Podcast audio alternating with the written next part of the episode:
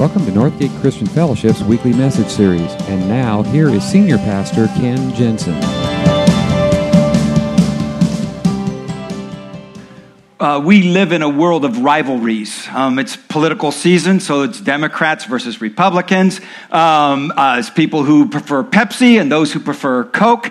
Um, we have rivalries between iPhone and Android. Um, we have sports rivalries like Cal or Stanford, um, Niners or Raiders. And I've given I've given Raider fans such grief over the years, and now it's I'm taking it back. Okay, I.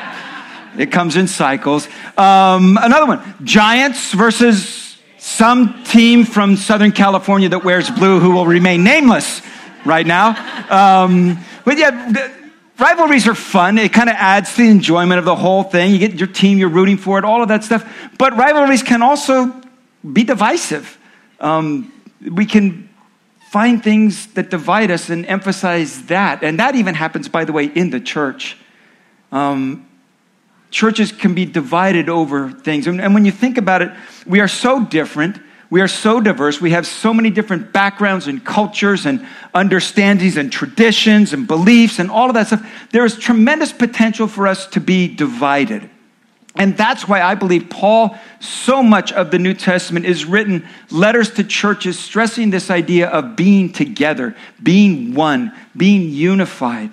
And, and all of these uh, commands that we're given, these one another's, if you will. Um, love one another, encourage one another, um, pray for one another. All of these different commands, because the church is at its best when it is united. The church is at its best when it is together. And all too often throughout church history, that's not been the case.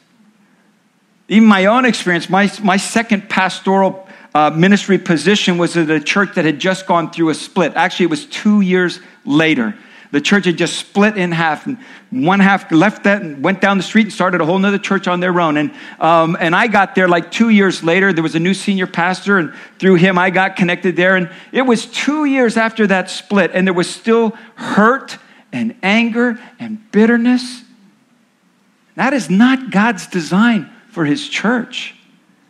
His design, his intent for his church was that we would be together. Now, that is not always easy, but central to this idea of being the church is that you be united, that we be together, that it literally is true that we are better together. And what we're going to look at today is what that looks like. So, we're actually going to be in Ephesians. It's a letter that Paul wrote to a church in a city called Ephesus, if you're not familiar with it. And we're actually going to kind of um, back up a little bit from where we left off last week. We were in chapter two last week, and part of the thing you need to understand is this was actually a letter written to a group of people.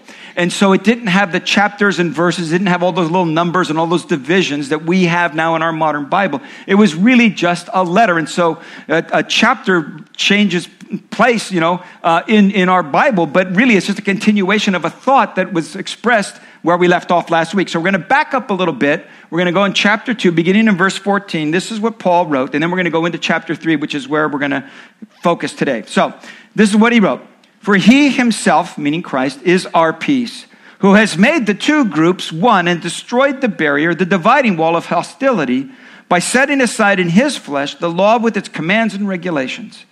His purpose was to create in himself one new humanity out of the two, thus making peace and in one body to reconcile both of them to God through the cross by which he put to death their hostility. He came and preached peace to you who were far away and peace to those who were near. For through him we both have access to the Father by one Spirit. For this reason, I, Paul, a prisoner of Christ Jesus, for the sake of you Gentiles, surely you've heard about the administration of God's grace that was given to me for you. That is the mystery made known to me by revelation, as I've already written briefly. In reading this, then, you'll be able to understand my insight into the mystery of Christ, which was not made known to people in other generations, as it has now been revealed by the Spirit of, to God's holy apostles and prophets. This mystery is that through the gospel, the Gentiles are heirs together with Israel, members together of one body, and sharers together in the promise in Christ. I became a servant of this gospel by the gift of God's grace given me through the working of his power. And although I am less than the least of all of the Lord's people, this grace was given me to preach to the Gentiles the boundless riches of Christ, and to make known to everyone the administration of this mystery, which for ages has been in past, ages past has been kept hidden in God who created all things. And here's the key line.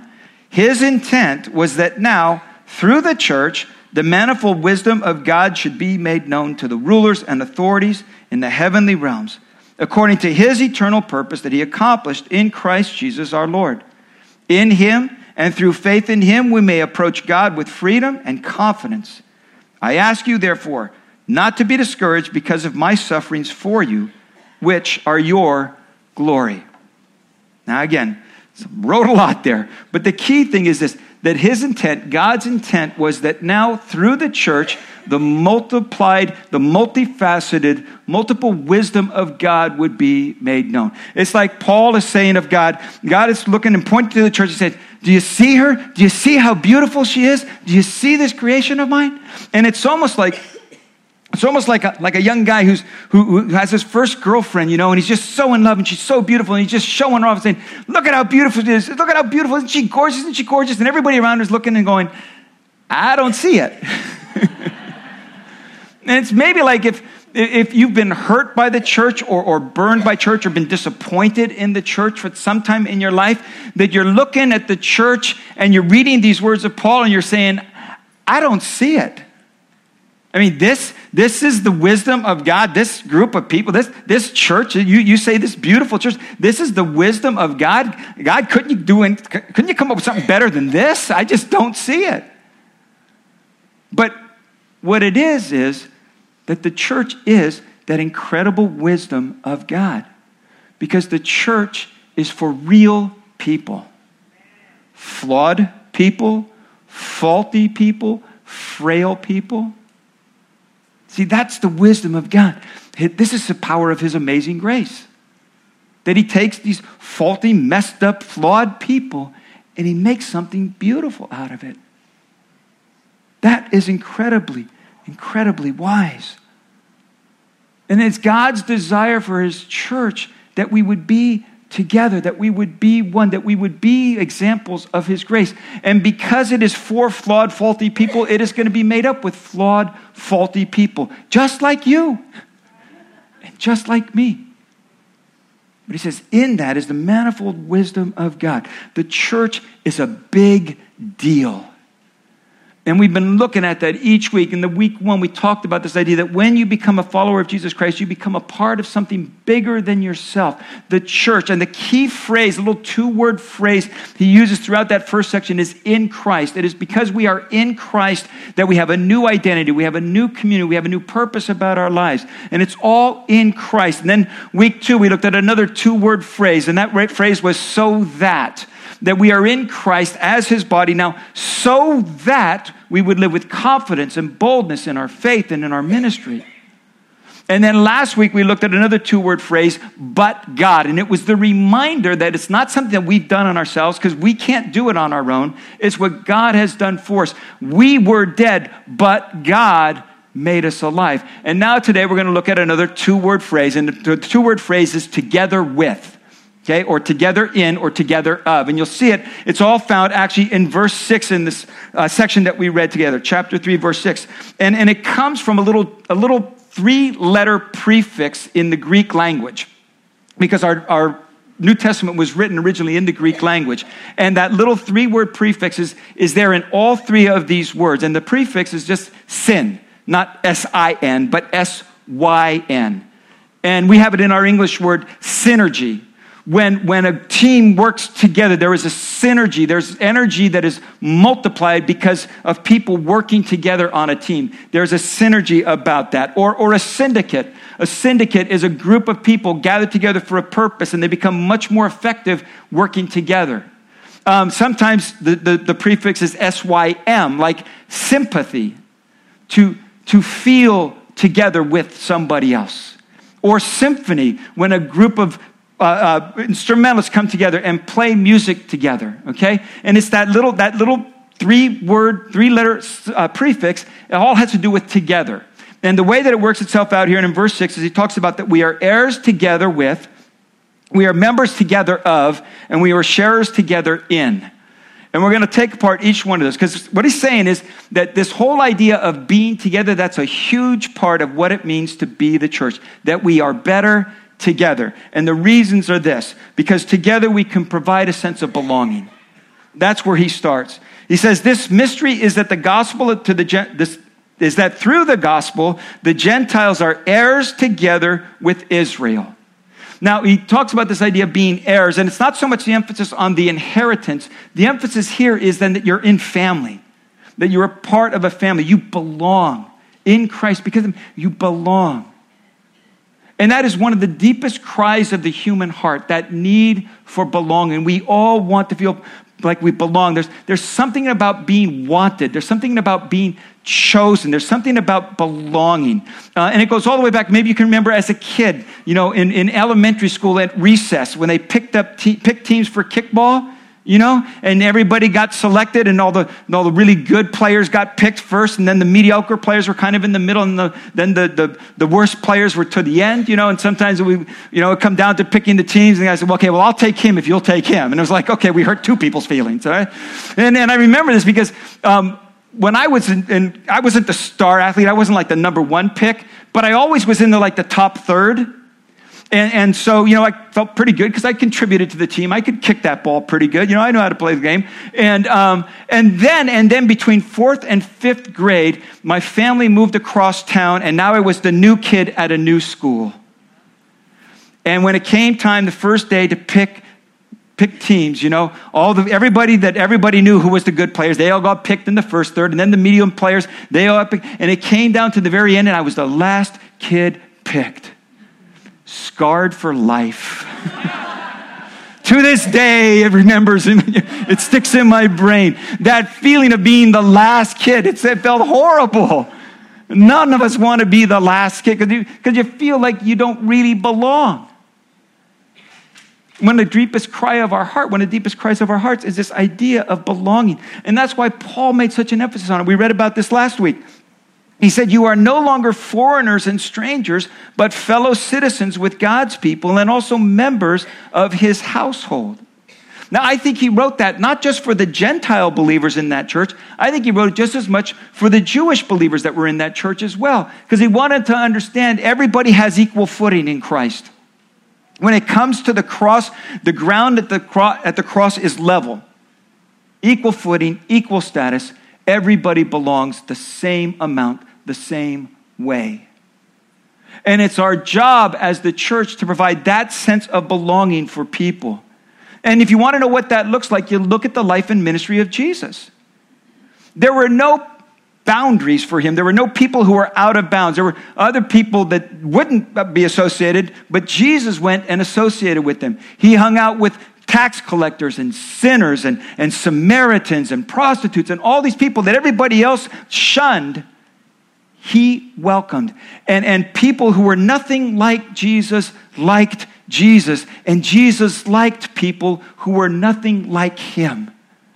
He had this way of making everybody feel welcome and included, and he has given that now to us.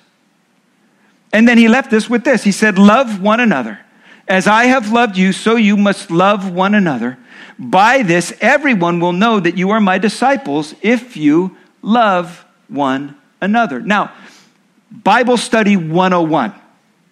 When God repeats himself, he wants you to pay attention. and when he repeats himself twice, back to back to back, three times, he says something, that's like, okay, this is at the top of the list of stuff to pay attention to, okay? This is what really, really matters. Love one another. As I have loved you, so you must love one another. By this, everyone will know that you are my disciples if you go to church on Sunday morning. If you study your Bible every day. If you have a, no, if you love one another. So that, that's at the top of the priority list. See, that's our calling. That's our job as a church. That's why it's so important. Now, the basis for our unity is love. And I'm just going to tell you up front love is hard work. Love is not easy. Love is difficult. Love means forgiving. Love means letting go. Love means overlooking little things. Love means caring more about the person than about the stuff. And that is hard. I, I, I do couples counseling from time to time, married couples, and, and every once in a while, someone will say, Love shouldn't be this hard. And I said, Where did you get that idea? love is hard. It is hard to love. And, and let me just say that, because just as your, as your pastor, when a church experiences the kinds of things that we are experiencing together, when, when, when God is moving and people are getting baptized and people are coming to faith and people are taking new steps of faith and getting involved in when that is happening, when the dynamic of the church is thriving and growing, Satan hates that. And the one thing that the enemy uses is little digs, little division. And what will happen, and, and you'll find this, you will, you will probably experience this, that things that used to not bother you all of a sudden bother you a whole lot. And those little idiosyncrasies about someone else in your church family that you could overlook before, all of a sudden it gets to you. And you start carrying this stuff and it starts building inside of you. And that's just the work of the enemy. He would do everything he could to keep a church from thriving. And he does it by just these little things, these little things that would divide us. It is God's intent that his church be together and be united. And that our love for one another shouldn't be just what we talk about, it's the way that we live, it's the way that we treat each other. When, when we were first married, uh, there was kind of a there was a group of young adults young marrieds that uh, we just kind of got together. We did a lot of things together. We just kind of this, this group of us. And um, you know sometimes just spur the moment kind of things where someone would say hey what are you guys doing tonight? Nah, we don't have any plans. Hey why don't you come on over? Or hey there's a group of us we're going to go to a movie or whatever it would be. And so we would do that kind of stuff all the time. And there was one particular occasion um, where um, there was a dinner party being planned, and we had not been invited to this particular event, but it was with all these people that we always hung out with. And so another couple who was invited said, "Oh, I'm sure you're invited too. It's just, you know, it's, everybody's just getting together. Why don't you just come with us?" So we got there, and when we got there, we discovered no, we had definitely not been invited. It was actually a dinner party with specific place settings, and there was only so many seats at the table. Yeah, a little awkward. And, and, and, they were very gracious, you know, and they were very accommodating. They set another table for us, and there was plenty of food and everything. But the whole evening, we just knew that we really didn't belong here. That should never happen in the church of Jesus Christ. No one should ever be made to feel like they don't really belong. And I wonder sometimes how, in subtle ways, we might convey that wrong message. It becomes so important for us as a church family to be so inclusive, to be so welcoming, to make everybody feel. We heard that in many testimonies in the baptisms this weekend, how they just felt welcome. That's what we need to strive for as a church because a church is a place where everyone should feel welcome. Everyone should feel like this, Paul wrote. In him and through faith in him, we, we may approach God with freedom and confidence. The church ought to be a place where everyone can come and sense that freedom because we have created that environment. We're better together when we provide a sense of belonging. We're better together when we carry out God's work. That's the second thing. He goes on, he says, Through the gospel, the Gentiles are heirs together with Israel, members together of one body. Now, Paul uses that imagery of body a lot when he talks about the church. Most often, he talks about it in terms of ministry and in terms of serving. He talks about the church as being one body made up with many members, and everybody has a part to contribute. And, and, the idea behind it is this there, there is so much more that we can do and accomplish together than any of us can do on our own. The, the Dollar Club is one example of that for us around here. My one dollar isn't going to make one bit of difference in somebody's life, but $900 gathered together, that can be huge for somebody. See, it's a perfect example that we all together can do so much more than any of us can do on our own. Last month, we held a walk for water. Our goal was to get 200 walkers to raise enough money to, to, um, to drill four new wells in Uganda, in needy villages in Uganda. And 200 walkers showed up for the Walk for Water and got sponsors. And we not only raised enough for four wells, we had raised enough for five wells in Uganda that are going to be drilled this year. Now, yeah, that's a cool thing. I can't afford one well on my own. but together, we can do that. See, that's the power of the church. The end of this month, we're going to do a trunk or treat. It is something that we do in our community. We've done it for six years now. And, and it's, a, it's, a, it's just an event, and, and, and it's something to just love on and be a part of our community. And we do it in Benicia, we're doing it in Vallejo again this year, we did it in Fairfield last year. Um, we just, it's a way to be in our community, and there's no agenda to it. There's no, we don't hand out tracts, we don't sing Christian music, we just have a community event, a good, safe, fun event for families in our community. And that's the whole idea behind it. And it comes from a number of years ago. Um, I was at a pastor's conference, and one of the speakers speaking to pastors asked us this question. He said, Here's the question I want to ask you. If your church, for some reason, ceased to exist tomorrow, would anybody care? If your church ceased to exist tomorrow, would it make any kind of a difference in your community? Would you be missed at all? And that question has, has kind of probed us and pushed us to be out in the community. The first time we did a trunk or treat, we did it up here on our own parking lot. The next year, thanks to the auspices of Gary, uh, Pastor Larry, we went out in the community. And now we do it in two communities every year. Now, I can't do that on my own. Our pastoral staff even cannot do that on our own. That takes everybody, everybody. Bringing candy, decorating trunks. And I know some of you, you don't do Halloween. Listen, I don't do Halloween, but I do trunk or treat, okay? It takes, it takes all of us involved in this, and it's just a way of loving on our community. And I'm so grateful to be a part of and to pastor at a church that is so giving and so generous and so community involved because it's what God has called us to do. And it doesn't just happen what we do out there, it happens even what we do when we gather together on the weekend. Jesus said, Where two or three are gathered in my name, there I am with them. There is something about twos and threes gathering together in Jesus' name where his presence is, is, is multiplied. There's something about the body coming together in which God's presence is more readily felt and sensed and experienced. And again, the, the, the, baptisms we had this weekend, so many of them, um, last night and, and at the nine o'clock the service this morning, so many of them said, you know, I came for the first time through this door and it felt like home. And there was just a sense of God's presence among us. It's the body gathered together. It's much more powerful, and that's why your presence and your involvement is so vital to the health and the unity of the church. You matter. You belong. You have a part. God has entrusted that work to us. And that's how Paul saw his own ministry. He said, Although I am the less than the least of all the Lord's people, this grace was given me to preach to the Gentiles the boundless riches of Christ and to make plain to everyone the administration of this mystery. Now, that word administration has to do with responsibility, it has to do with stewardship. What he's saying is that God has entrusted this message to me, and I have now passed it on to you, and now it is entrusted to you. And for the last 2,000 years, that, is, that entrustment has been passed on from church to church to church to church, to generation to generation, and now it's our turn. We've been entrusted with this ministry. And what we do with that is vitally important. Together, we accomplish so much more. Together, we do the work of God in our world. And the last one is that together we can support those who are struggling.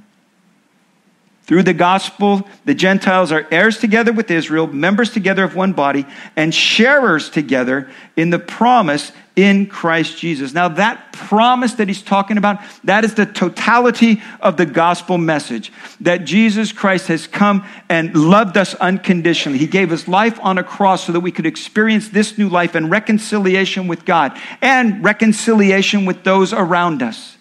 That the, the, the, totality of the gospel is that Christ has so, so shown his unconditional love to us by his grace and his work on the cross. And the promise that comes with that is he will never leave us and never forsake us.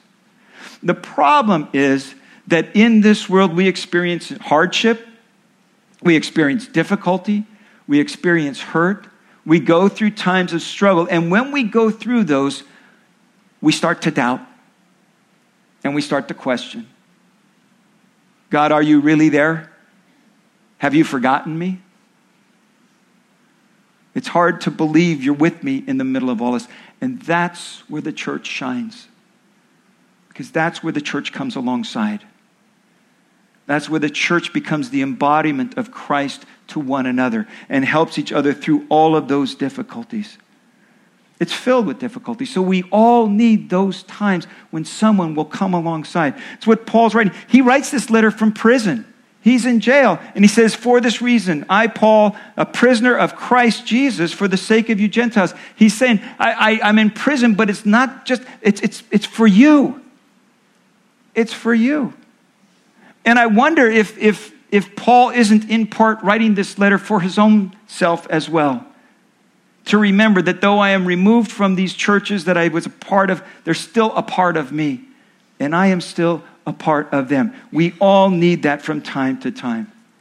I went through a time of, of real serious clinical depression a number of years ago now, probably 10, 11 years ago. And just at my lowest, lowest point, um, I had a couple of people who reached out to me. One of them is a guy, a friend of mine, has a pilot's license. And he called me up one day and he says, Hey, let's go flying. And when you're struggling with depression, there's something about getting up above the clouds and up above everyday life. And we just flew up to Tahoe for lunch. That was pretty cool. I'd never done anything like that before. And, and, and, and, we didn't talk about my illness. We didn't talk about the church. We didn't talk about ministry. We didn't really much talk about anything. I was just there with him. Another friend reached out to me. He says, Hey, I'm going, I'm going skeet shooting. Why don't you come with me? Let's shoot some shotguns.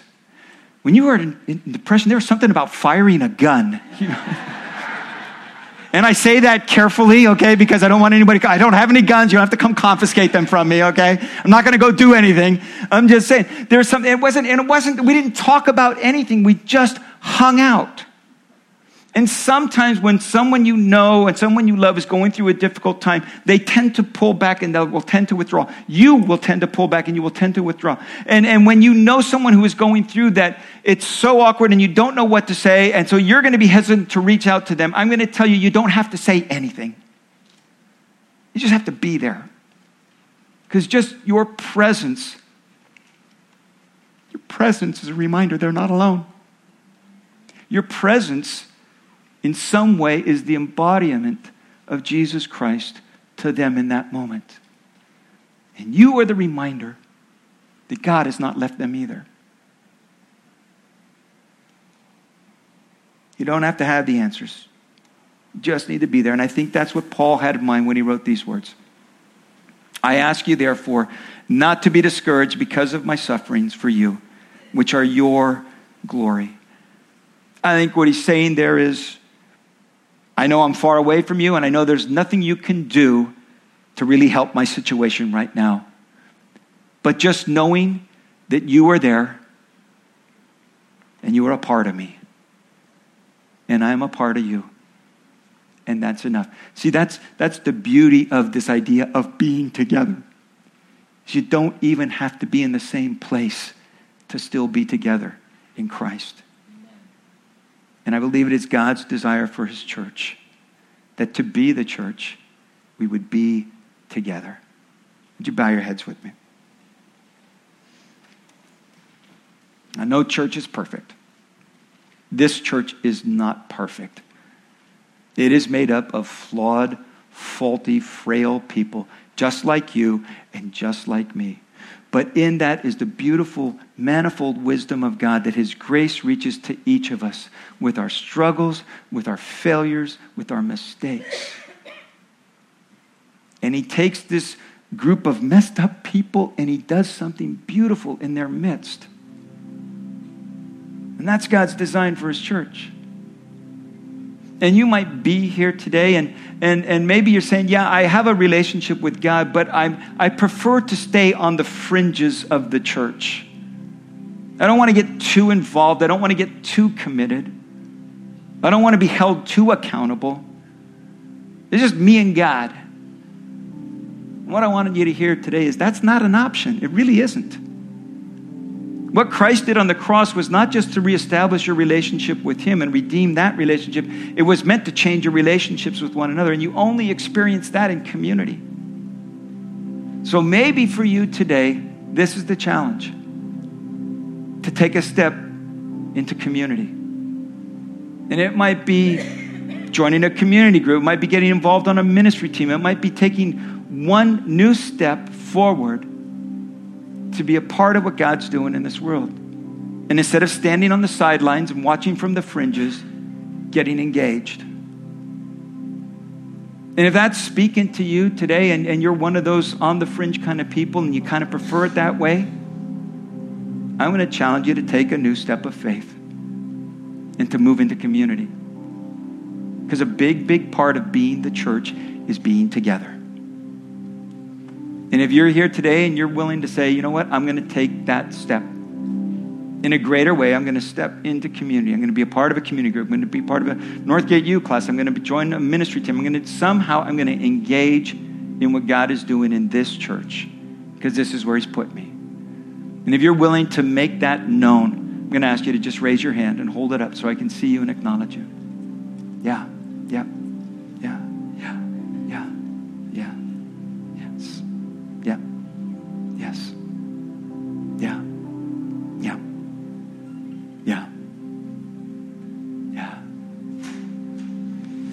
maybe you're here. And for you, the first step is getting connected with God.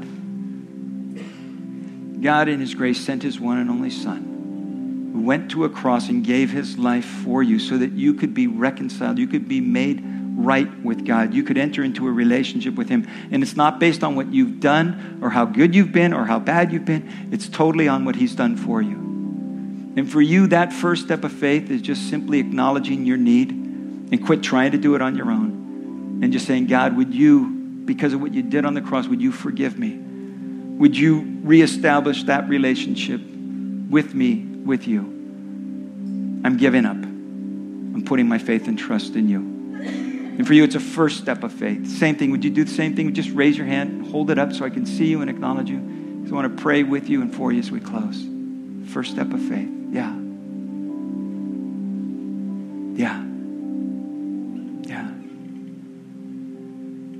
So, Lord, here we are frail, faulty, flawed people. All of us in need of your grace. But you've brought us together in this moment, in this place, to be united with you and to be united with one another. And I pray, first off, for those who raised a hand saying, I'm going to engage, I'm going to, I'm going to take that new step and get more into community. That's what I need in my life right now in that decision, Lord, I pray that you would give them the strength to follow through and, and take that next step. And for those who raise their hand saying, This is a first step for me, Lord, in this moment, their simple prayer is, Lord, here I am with my faults, with my sin. I need your forgiveness. Would you cover me with your grace? Would you make me right with you? I'm putting my trust in you. In Jesus' name. So take us all, Lord, where we're at and move us closer to you, closer to each other. We pray in Jesus' name. Amen.